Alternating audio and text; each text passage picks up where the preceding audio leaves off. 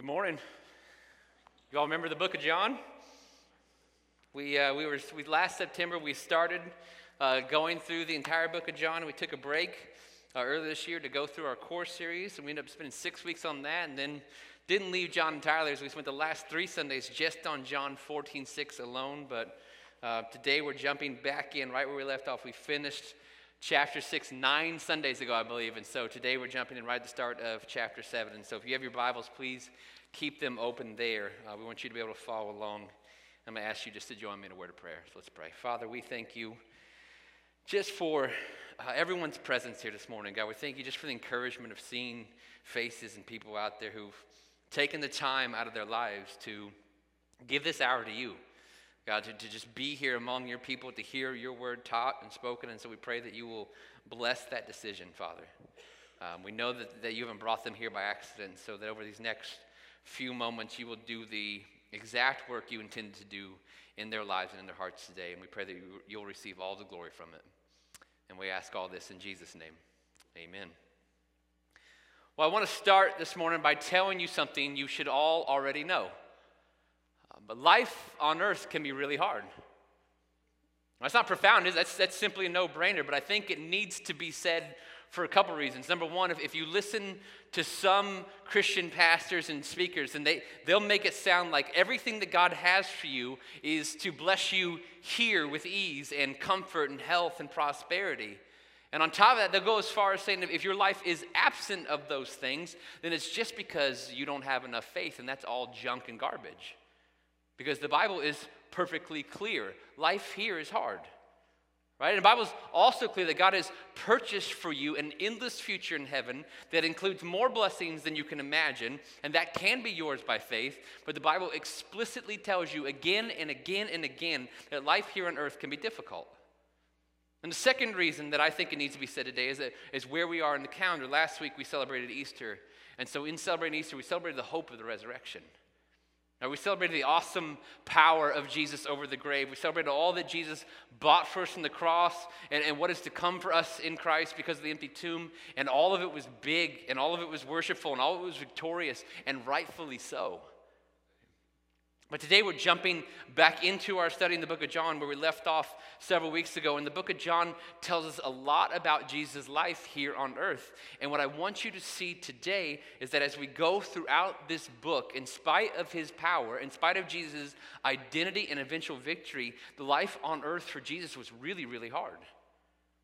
And this is actually theologically very significant.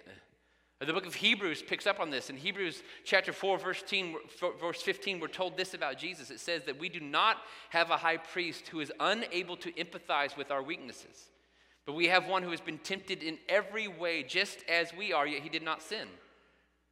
That verse is telling you that there's nothing that you face that Jesus did not face. So our God does not approach us in sympathy alone, but in empathy, that no matter what it is we're going through, Jesus can look at us and say, I know, child, I know. And that's incredibly important because it marks another distinct difference between Jesus and other religions, where other religions always have this idea of the divinity, and the divine is always far off, it's always removed, it's always distant, and the job of the Godhead is to watch and observe humans and see if we somehow meet his standards. But in Jesus Christ, we have the visible image of the invisible God. We have the Word who has become flesh, who became a man in order to face what we've faced, in order to live the sinless life that you and I never have, in order to die in our place, in order to live again so that we might live in him. And he did all that to establish with us a personal, intimate relationship with each of us who believe in him, so that the end result is this, that whenever you have a really good day, right, whenever you accomplish something really cool, you reach a milestone you've worked on for a while, Jesus Christ actually celebrates it with you.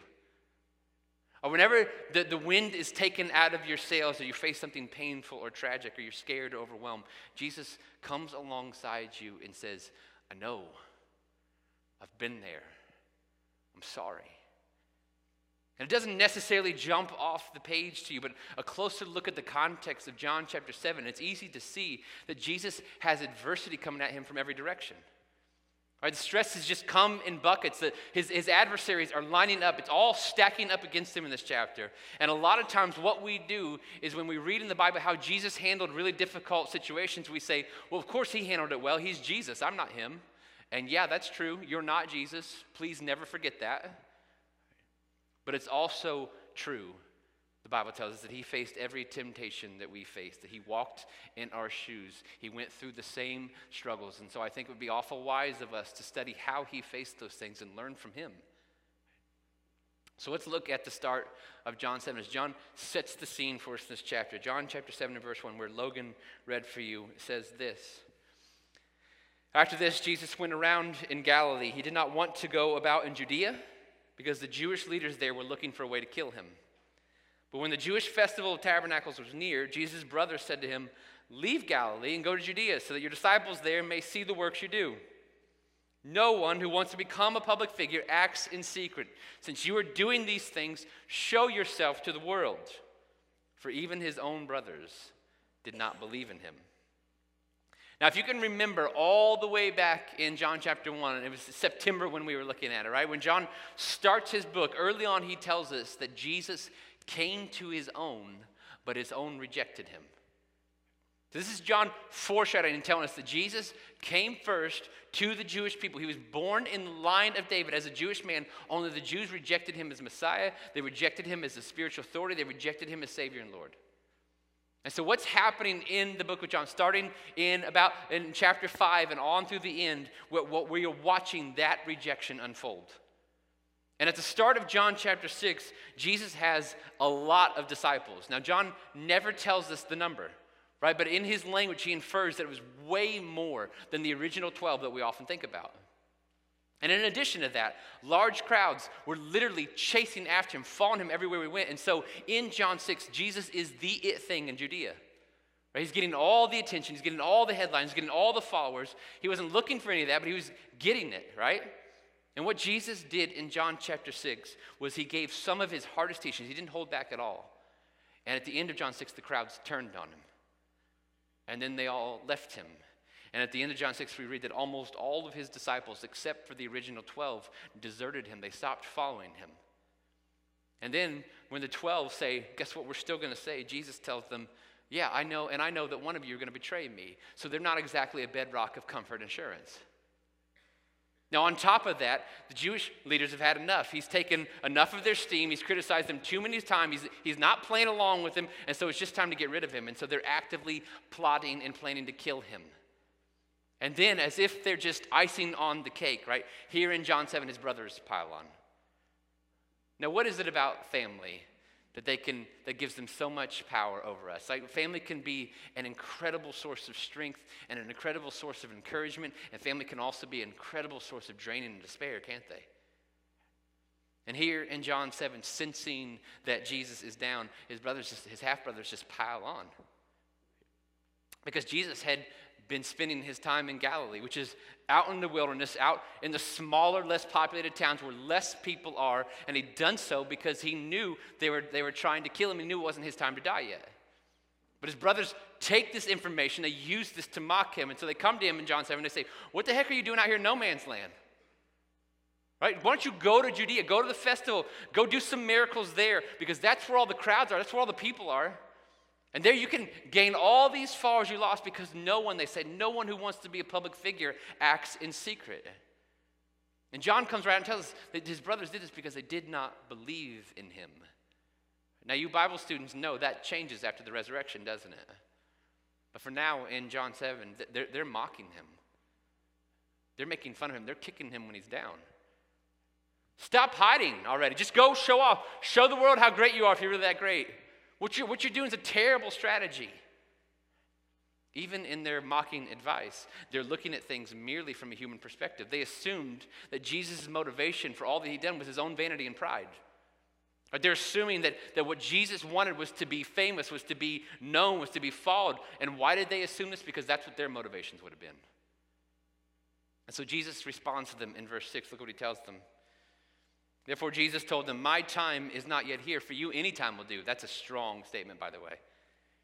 The world cannot hate you, but it hates me because I testify that its works are evil. You go to the festival. I'm not going up this festival because my time has not yet fully come. And after he said this, he stayed in Galilee. So Jesus, responding to his brothers, begins to unpack the differences between he and his brothers, and really the differences between he and every other human being in that day. And the first difference that he points out is the way that they look at time. It's their perspective on schedule and planning. And the problem that Jesus had with the way his brothers saw time is that they saw it as their time and not God's. And so he points out, for you, right, for them, since it's all their time, any time they wanted to go to the festival would be fine. There's no risk for them. There's no concern. There's no intentionality, right? They could do as they please with really little to no thought given to it at all. And Jesus is telling them, I simply don't look at time that way. He said, I don't have the freedom to be really flippant about my schedule because I have a purpose that you don't know of. I see things that you don't see. I know things that you don't know, brothers. And I'm telling you, it's not my time to go. The second difference that Jesus points out between he and his brothers is the way that the world views them. Right? His brothers can mock and laugh and ridicule all they want, but there is a reason that no one's leaving his brothers. There's a reason that no one is criticizing his brothers. There's a reason that no one is threatening his brothers or wanting to kill his brothers, and the reason is they're not a threat. Not even the slightest. The reason that the world cannot hate them is because they are of this world. They belong to it. And one of the themes that runs all throughout John is that Jesus is not of this world, he does not belong to this world, and he will not remain in this world. He came from the Father, he will accomplish the Father's purposes, and then he will return to the Father. But in coming, John tells us, he was the light of the world. And one of the things that light does is it exposes what is hidden in the darkness. So before Jesus came along, the entire structure, the religious structure of that day of Judaism was built on these outer displays of piety and religion. It simply didn't matter why you did anything. All that mattered was that you followed this list or checked off that sacrifice or wore this robe or took these steps. Then you were pious and you were respected and you were good, and then the light came to the darkness. And Jesus began to peel back the curtain and expose the inauthenticity of their worship. He revealed the frauds to be frauds because he took the focus off of what you do and he set it squarely on why you do it. He took the entire Old Testament law and he narrowed it down to 2 commands. So the entire law, all the Old Testament hangs on these 2 commands. Love the Lord your God with all your heart and all your soul and all your mind and all your strength, and then love your neighbor as yourself. Because if you worship God, if you love God first and foremost, and if your motivation is to place others above yourself and deal with them in grace and love, it no longer matters what you do at all because it's guaranteed to be good. It's guaranteed to be approved by God.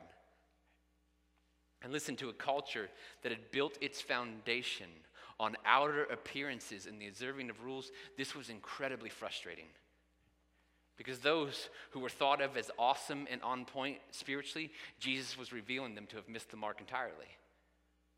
And that wasn't the worst part. The worst part was those who they were labeled as outcasts, those who were considered the worst of sinners. When they showed remorse and brokenness in their hearts for their sins, Jesus declared them as closer to the kingdom of God than the religious and the pious, and it just ticked them off.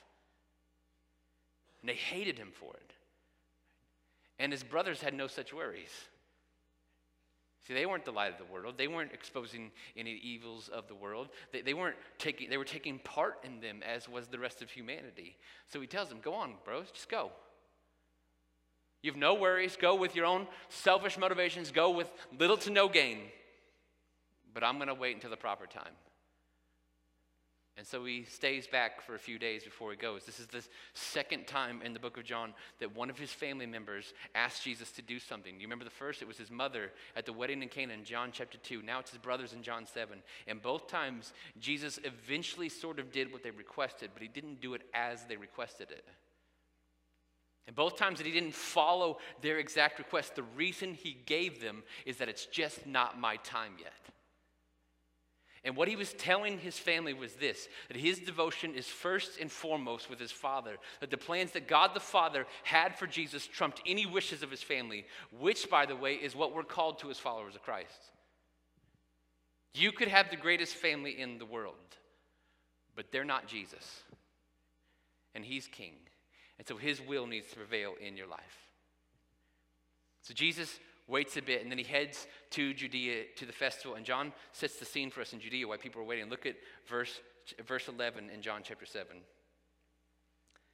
John writes, "Now at the festival, the Jewish leaders were watching for Jesus and asking, 'Where is he?' Among the crowds, there's widespread whispering about him. Some said he's a good man. Others replied, 'No, he deceives the people.' But no one would say anything publicly about him for fear of the leaders." So in Judea, right around the festival, everyone's looking for him. Right? Everyone's wondering if he's going to show up. Everyone's wondering if he's going to come and dominate the festival. And before he even makes an appearance, he's the talk of the entire town because the leaders are looking everywhere for him. Right? Remember, they're looking for a way to kill him. Others there are whispering about him, and they're talking about him in really positive ways, saying that he's a good man that we should listen to. Others place a very serious charge on him, saying that he deceives the people. Now, that charge goes beyond just being a liar, by the way. Remember, Jesus was a rabbi. He was a teacher. And so he's a teacher who speaks on the things of God. To be labeled and charged as a deceiver meant that he was a very dangerous person. Because to deceive people about God, the Jews believed you were leading people into being cursed by God. And so if Jesus was really a deceiver, the best and most righteous thing to do is to kill him. So these are the whispers going on around him. And halfway through the festival, having somehow arrived in secret, Jesus gets the green light from his Father. It's time. It's time to teach the truth. So look at verse 14. "Not until halfway through the festival did Jesus go up to the temple courts and begin to teach. The Jews there were amazed and asked, 'How did this man get such learning without having been taught?'" Now, don't miss where he went. It says Jesus headed up to the temple courts and out in the open. This is where the biggest crowds would be. Way public, out in the open, begins to teach the people. How's that for guts? He knows the religious leaders are trying to kill him. He knows everyone in Jerusalem is divided about him. Many think that he's a deceiver and worthy of death. He knows that all the people who walked away and left him angry in John 6 will be there for the festival. He knows his brothers who have mocked him are there for the festival, and yet he goes and he teaches out in the open where anyone can hear. And the Jews there who heard him were amazed. Because here's this man who didn't go to their schools, who didn't train with their Pharisees, who didn't seem to have any educational background at all, and he's teaching the scriptures in a way that they've never heard before. He has such power and authority and command of the scriptures. It's almost like he wrote them. You're supposed to laugh there because he did write them, all right? Now listen, have you ever sat through a sermon that just gripped you? Have you ever sat through a sermon that's like you were frozen in your seat, it had your full attention, and your heart is burning inside of you? Well, you go to church here, so no, you haven't. That's a silly question, all right? But can you imagine for a second what that would be like?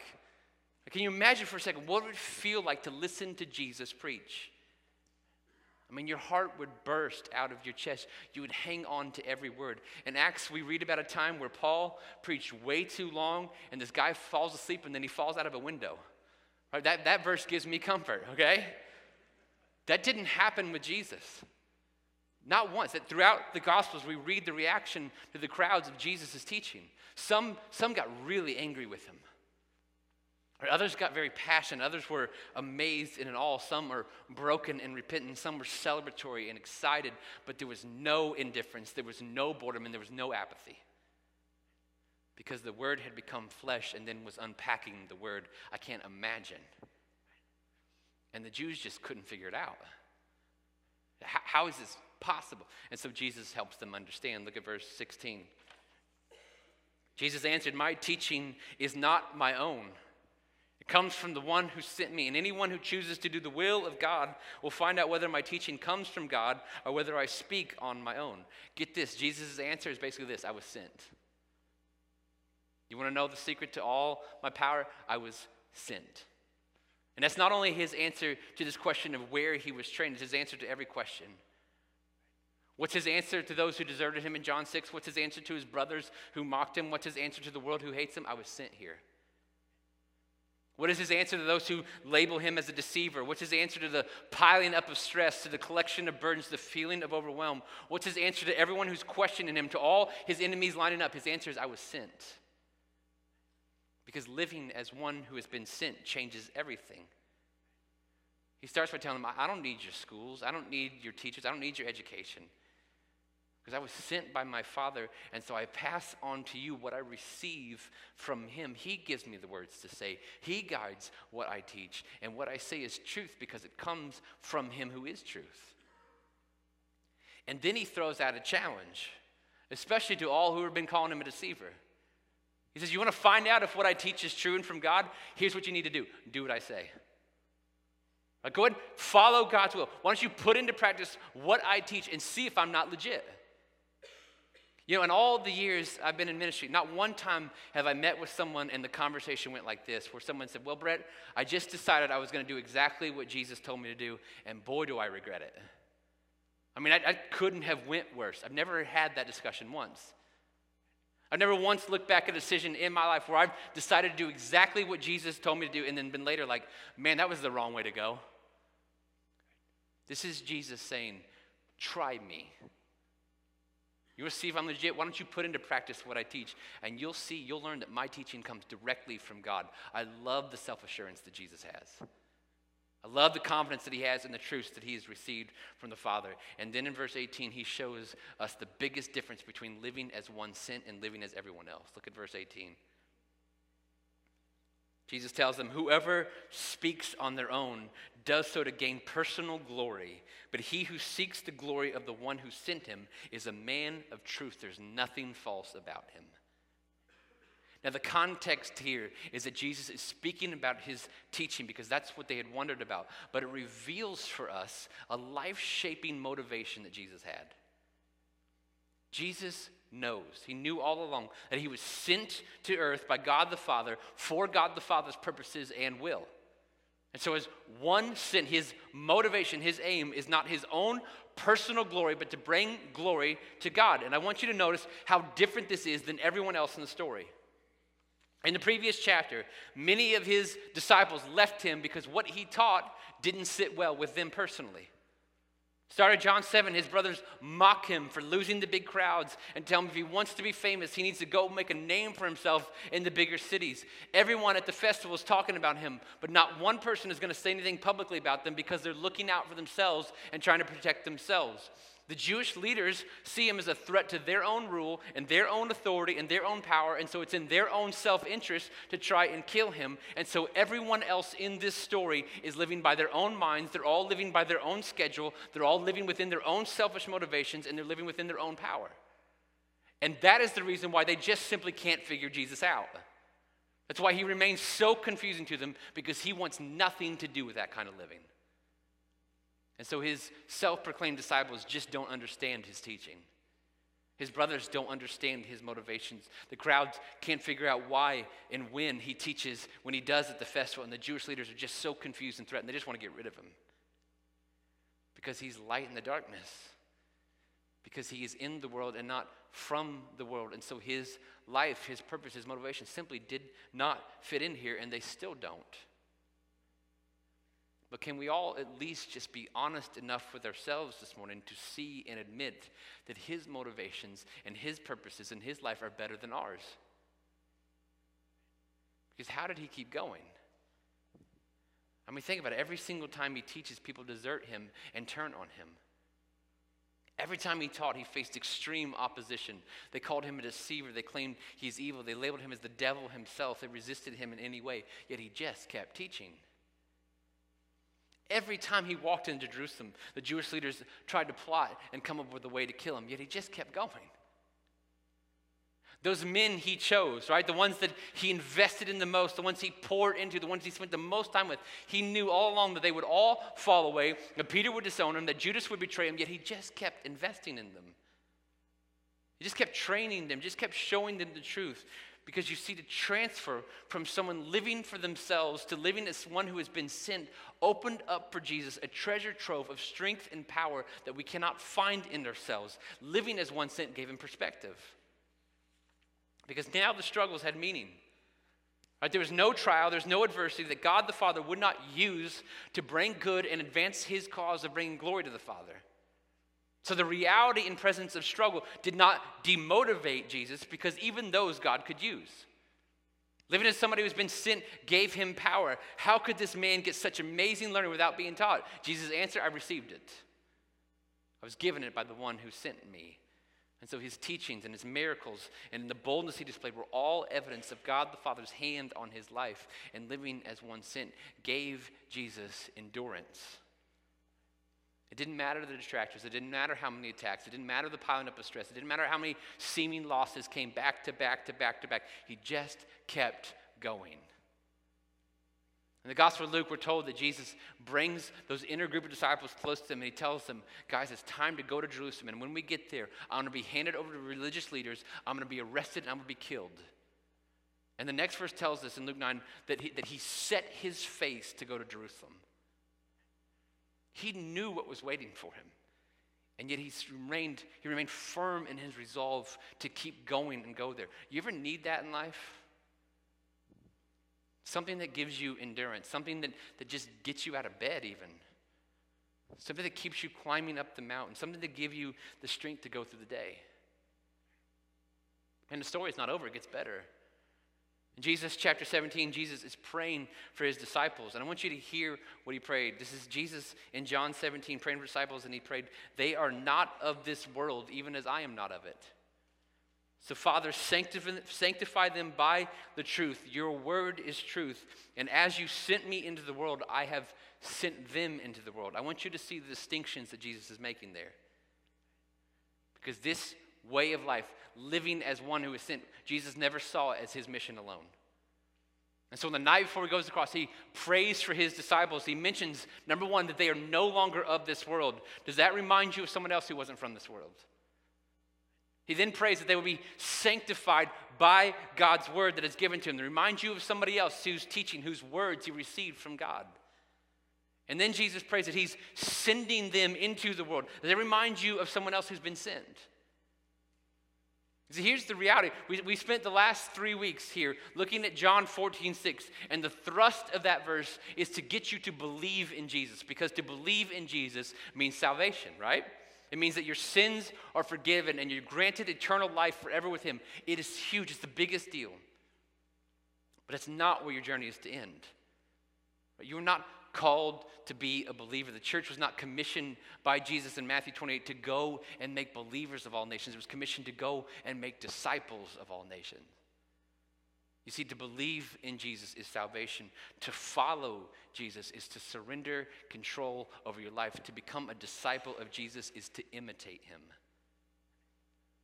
To be a disciple is to live as one sent. Is to live life for Jesus' glory and Jesus' glory alone. And this is the best way to live. Because living as one sent gives you the exact same benefits that it gave Jesus. So the option lies before us. Do you want to live like everyone else in the story? You want to live by your own plans and by your own calendar and by your own strength and your own purpose and your own power and your own motivations? Or you want to live as someone who's been sent to bring glory to Jesus in all that you do, and therefore open yourself up to God's power in your life?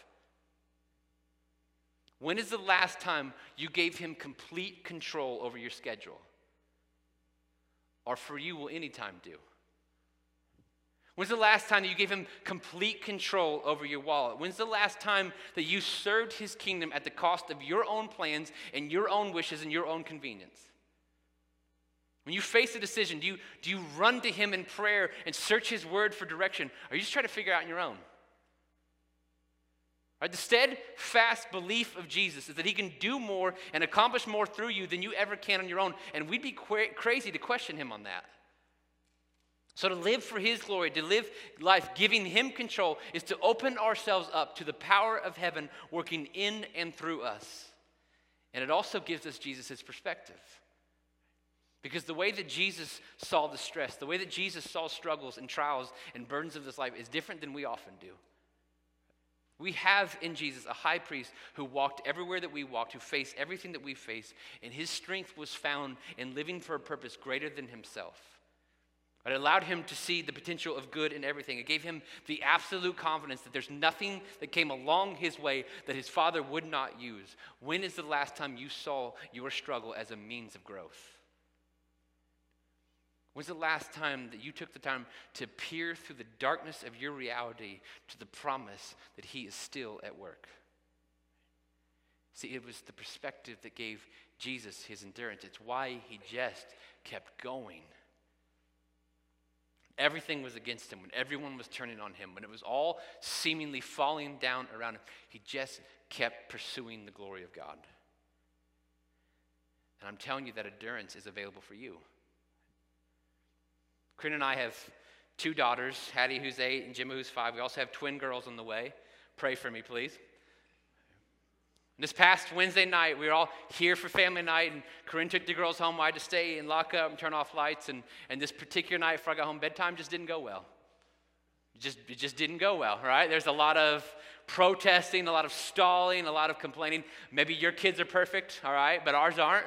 And so apparently right before I get home, right before I walk in the door, Mama just had enough, right? And so she told the girls, she said, listen, this just simply has to stop. And it definitely has to stop before the twins get here, because when the twins are here, we're going to have two babies to put down. And so what we need is our older girls to just be able to go to bed well. Right? Well, then I get home.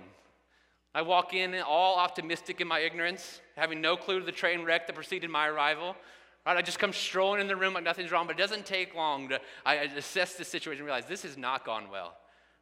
Right? So I'm going to grab control of the situation. Dad's going to save the day. And so I go ahead and invite Corinne to go take a breather. And I shut the girls' door and I sit down with them. And here's my plan. I'm just going to talk reason to them.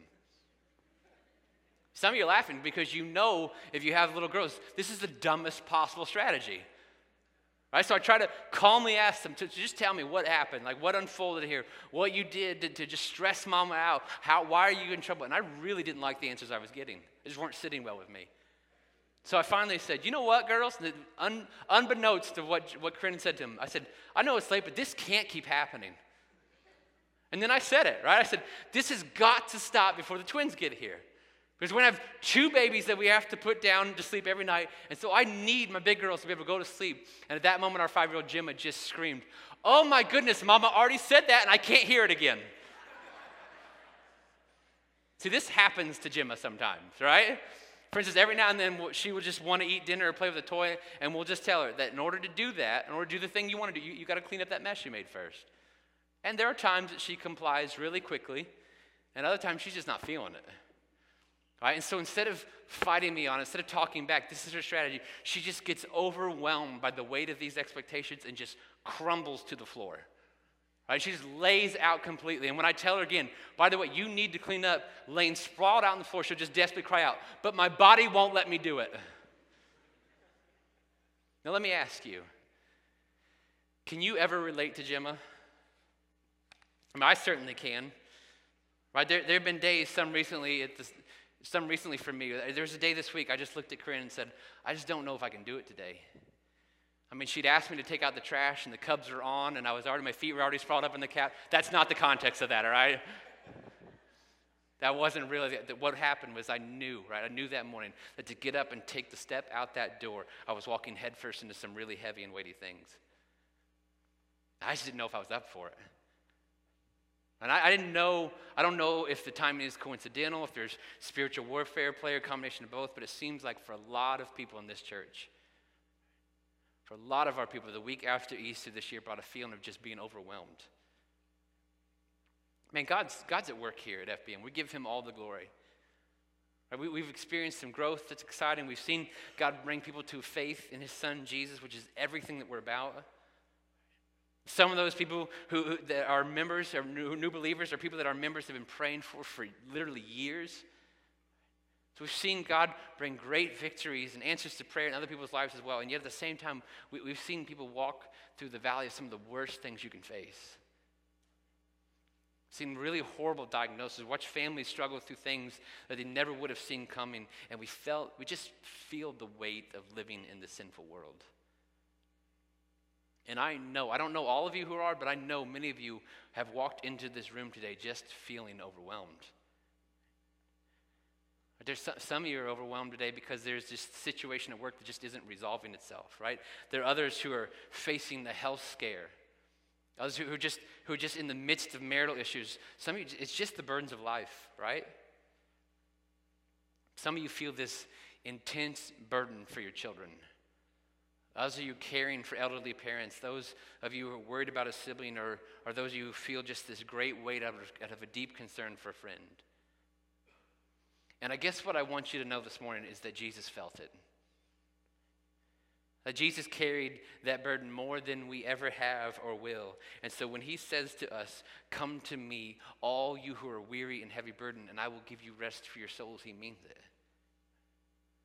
He will actually pick your head up and allow you to see your struggles in a new light. And he will say to you, my child, I am still working. I still have this. I have not forgotten you. I have not removed my hands from the situation of your life. I'm still here. I'm still good. So get up and keep going and fight the good fight. And do not grow weary of doing good. And if you live for Jesus, if you live for his glory, you will find a strength and a purpose and an endurance that is simply beyond you and outside of you. Man, I'm constantly impressed by this church. I'm impressed by all of you. Right, the talents that you have, your ingenuity, your work ethic, your resourcefulness, your abilities. Y'all are gifted people. In fact, I'm a little intimidated around you. But listen, even with all of that, the last thing that I want for you as your pastor is for you to experience a life on this earth that is lived entirely in your own power. A life that's lived entirely by your own resources and in your own strength and by your own endurance, because you have been sent. You were created by a holy, awesome, loving God, and you were made in his image. And Acts 17 tells us that you were placed when and where he wanted to place you. And he designed you with gifts and abilities, but those gifts and abilities are maximized to their fullest potential when you use them for his purposes and his glory and not your own. So he sent you to the people who are in your life. He sent you to the job that you have right now. He has sent you to your school. He has sent you to your neighborhood. He has sent you to where you are and who you are around. And he calls you in response to that to live for him and his purposes and his glory. So will you believe that? Will you believe first in Jesus for salvation and then believe that he actually does have a greater vision for your life than anything that you can come up with on your own? Will you cede control to him? Will you cede your life to him? Will you become not just a believer, not just a follower, but a disciple? Will you live for his glory? Let's pray.